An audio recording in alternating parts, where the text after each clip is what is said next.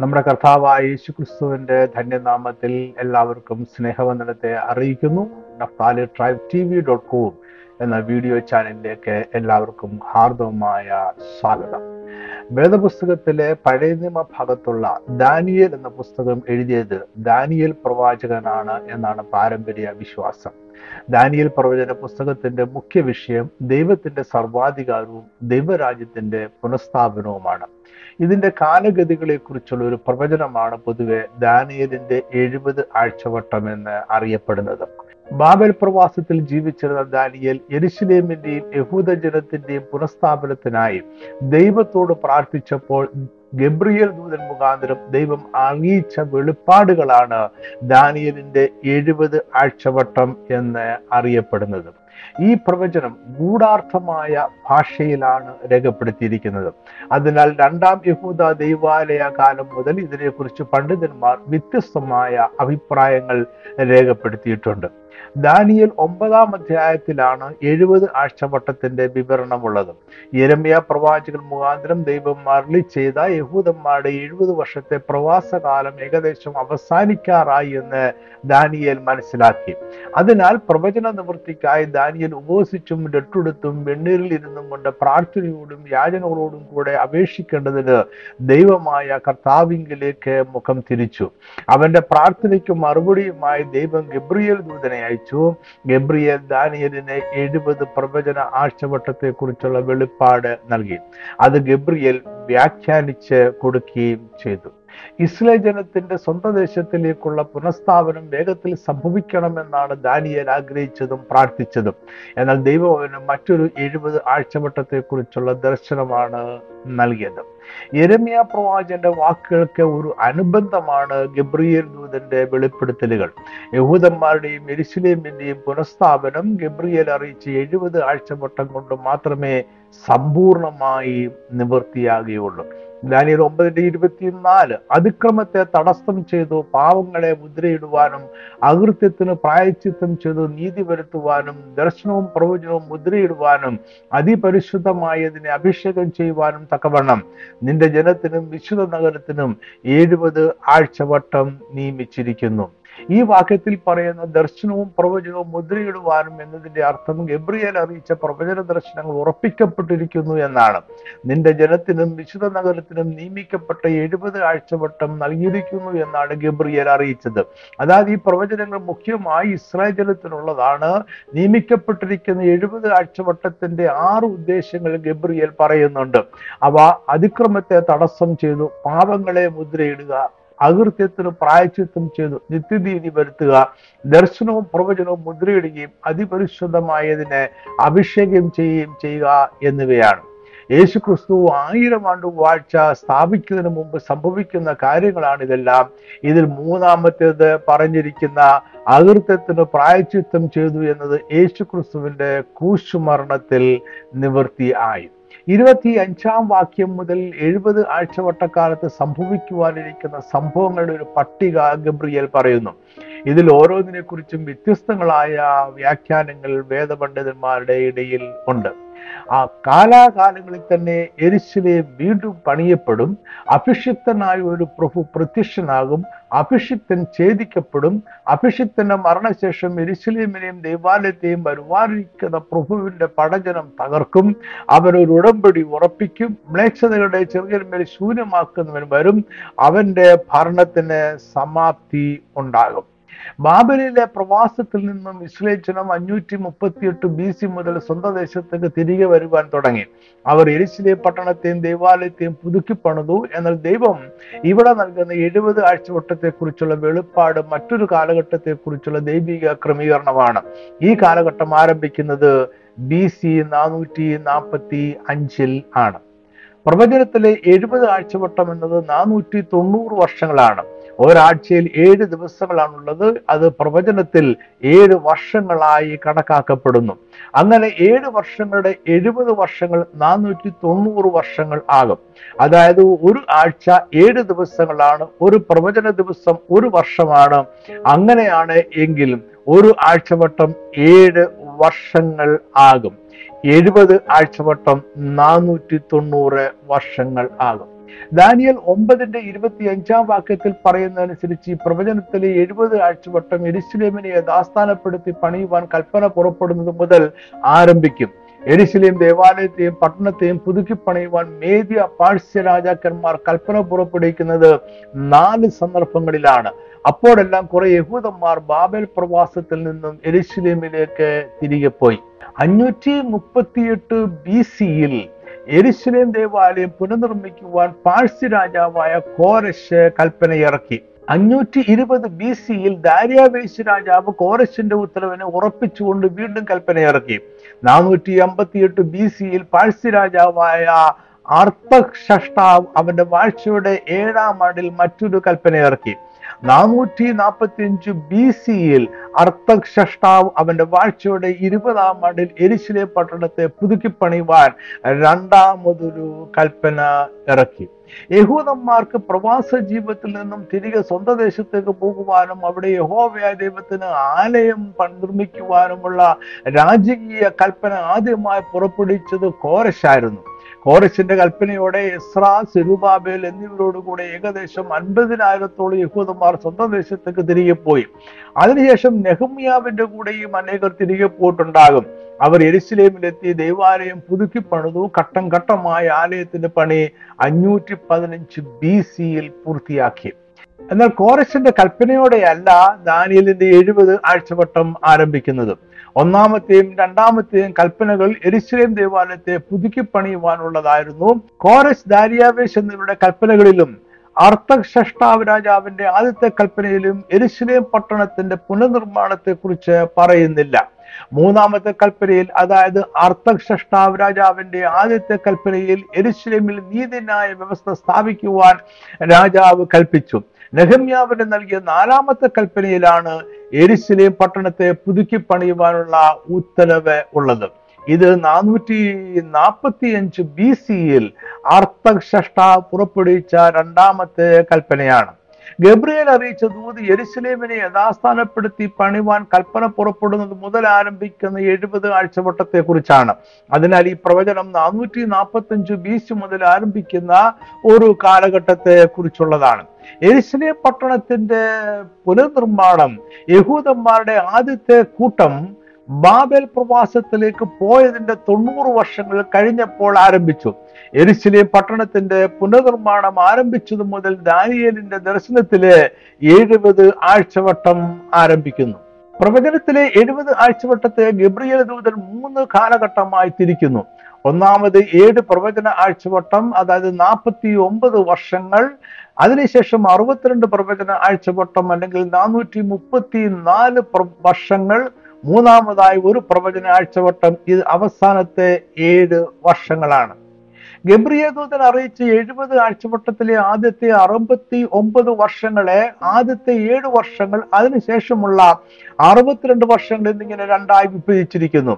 ആദ്യത്തെ ഏഴ് വർഷങ്ങളിലാണ് എരിശിലേം പട്ടണം പുതുക്കി പണിയുന്നത്. ഇത് നാൽപ്പത്തി ഒമ്പത് വർഷങ്ങൾ ആണ്. എരിശിലേം പട്ടണത്തെ പുനർനിർമ്മിക്കുവാനായി മേദിയ പാഴ്സ്യ രാജാക്കന്മാർ ഇസ്രാ നഹിമ്യാവ് എന്നിവരെ അധികാരപ്പെടുത്തി. അവിടെ നിയമവാഴ്ച സ്ഥാപിക്കുവാനും അവർക്ക് അധികാരമുണ്ടായിരുന്നു. ഈ ജോലികൾ പൂർത്തിയാക്കുവാൻ ബി സി നാനൂറ്റി നാൽപ്പത്തി അഞ്ചിൽ അർത്ഥശ്രഷ്ടാവ് കൽപ്പന പുറപ്പെടുവിച്ചതു മുതൽ നാൽപ്പത്തി ഒമ്പത് വർഷങ്ങൾ വേണ്ടി വന്നു. അങ്ങനെ ബി സി മുന്നൂറ്റി തൊണ്ണൂറ്റി അഞ്ചിൽ എരിശിലേം പട്ടണത്തിന്റെ പുനർനിർമ്മാണം പൂർത്തിയായി. ദാനിയൽ ഒമ്പതിന്റെ ഇരുപത്തിയഞ്ചിൽ ഗബ്രിയേൽ ദൂതൻ പറഞ്ഞത് യെരുസലേമിനെ വീതിയും കിടന്നുമായ കഷ്ടകാലങ്ങളിൽ തന്നെ വീണ്ടും പണിയുമെന്നാണ്. ഈ കഷ്ടകാലം എന്താണ് എന്ന് ദൂതൻ വിശദീകരിച്ചില്ല. അതൊരു പക്ഷേ അതിന്റെ പുനർനിർമ്മാണ വേളയിൽ ഉണ്ടായ എതിർപ്പുകൾ ആകാം. നെഹമ്യാവിന്റെ വരവും പ്രവർത്തനങ്ങളും ഹോരോന്യനായ സൻബലത്തും അമ്മോന്യനായ ദാസൻ തൊബിയാവ് എന്നിവർക്ക് അനിഷ്ടമായി. അവർ പട്ടണത്തിന്റെ പണിയെ ശല്യം ചെയ്തുകൊണ്ടിരുന്നു. സൻബലത്ത് ഒരു മൊവാബ്യനും തോബിയാവ് ഒരു അമോന്യനും ആയിരുന്നു. അവർ മേദ്യ പാഴ്സ്യ സാമ്രാജ്യത്തിന് കീഴിൽ ശമരിയുടെ പ്രാദേശിക ഭരണാധികാരികൾ ആയിരുന്നു.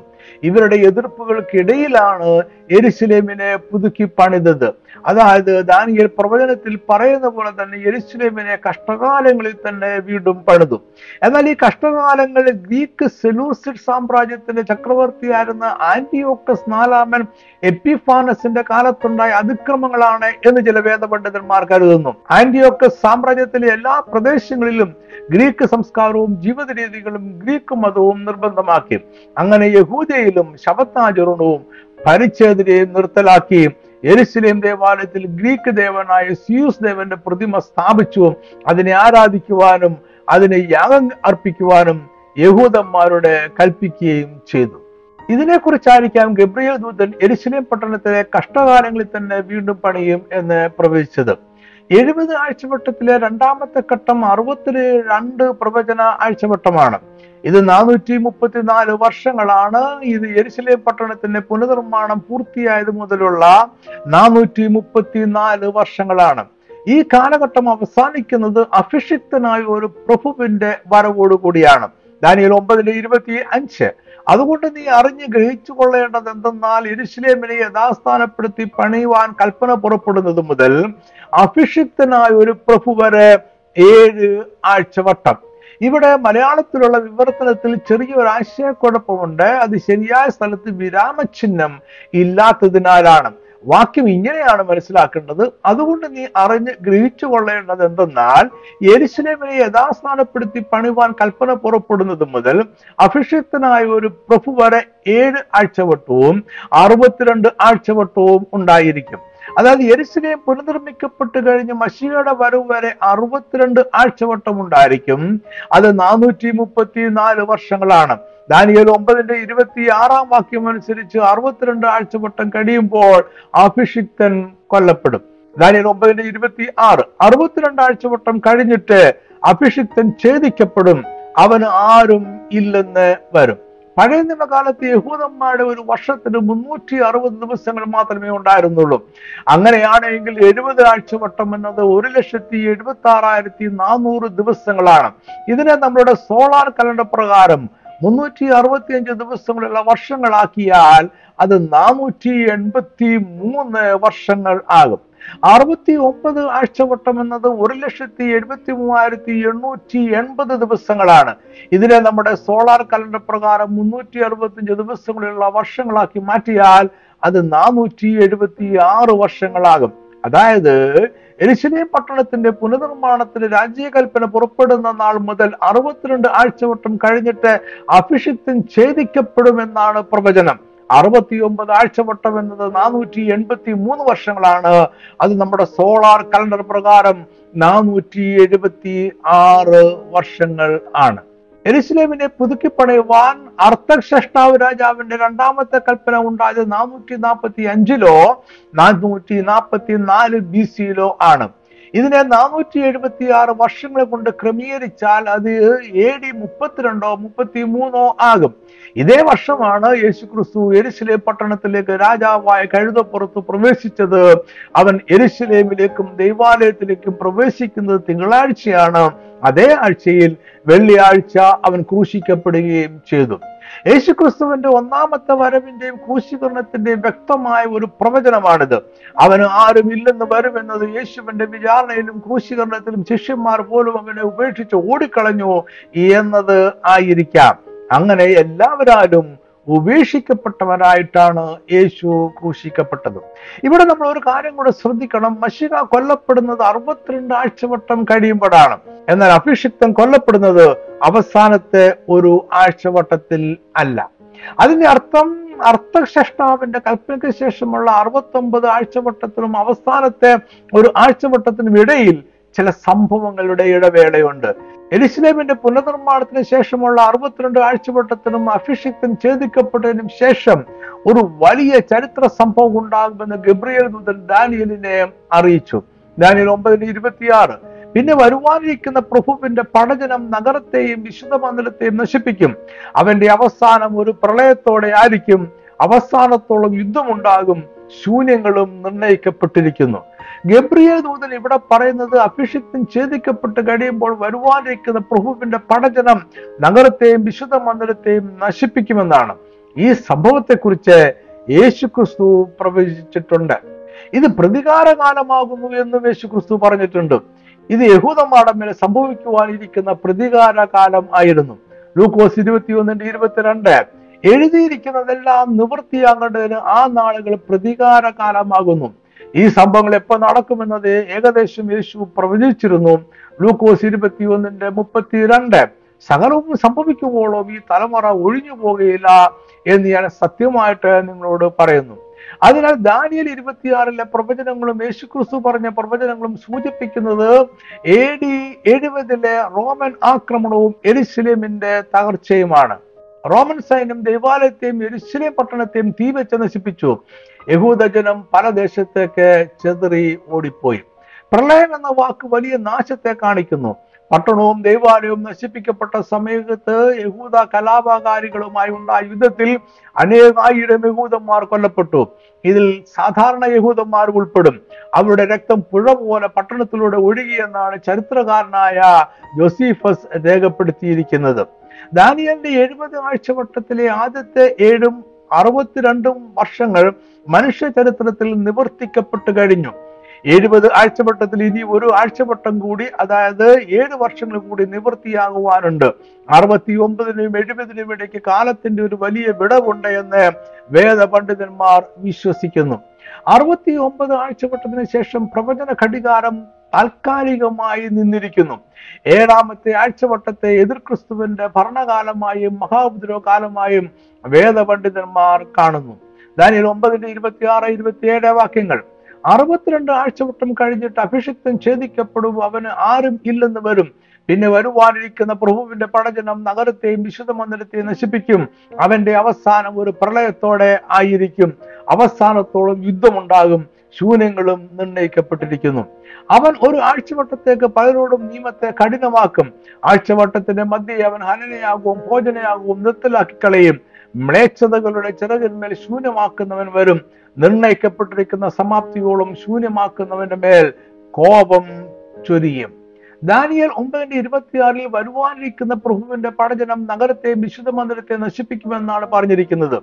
അതായത് എഴുപത് ഏടിയിൽ എരിശിലെ പട്ടണവും ദൈവാലയവും താർക്കപ്പെട്ടപ്പോൾ വരുവാനിരിക്കുന്ന പ്രഭുവിന്റെ പടജനമാണ് എരിശിലേമിനെതിരെ വന്നത്.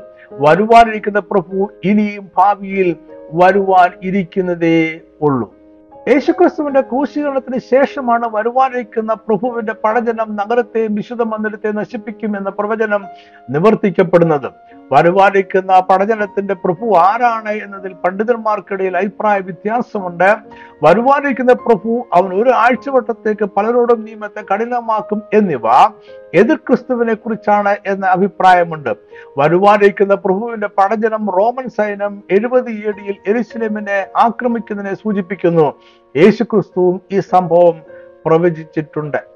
ലൂക്കോസ് ഇരുപത്തി ഒന്നിന്റെ ഇരുപത് സൈന്യങ്ങൾ എരിശിലേമിനെ വളഞ്ഞിരിക്കുന്ന കാണുമ്പോൾ അതിന്റെ ശൂന്യകാലം അടുത്തിരിക്കുന്നു എന്ന് അറിഞ്ഞുകൊള്ളുവീൻ. വരുവാനിരിക്കുന്ന പ്രഭു എന്നത് ഭാവിയിൽ വരുവാനിരിക്കുന്ന ഒരു ഭരണാധികാരിയെ സൂചിപ്പിക്കുന്നു.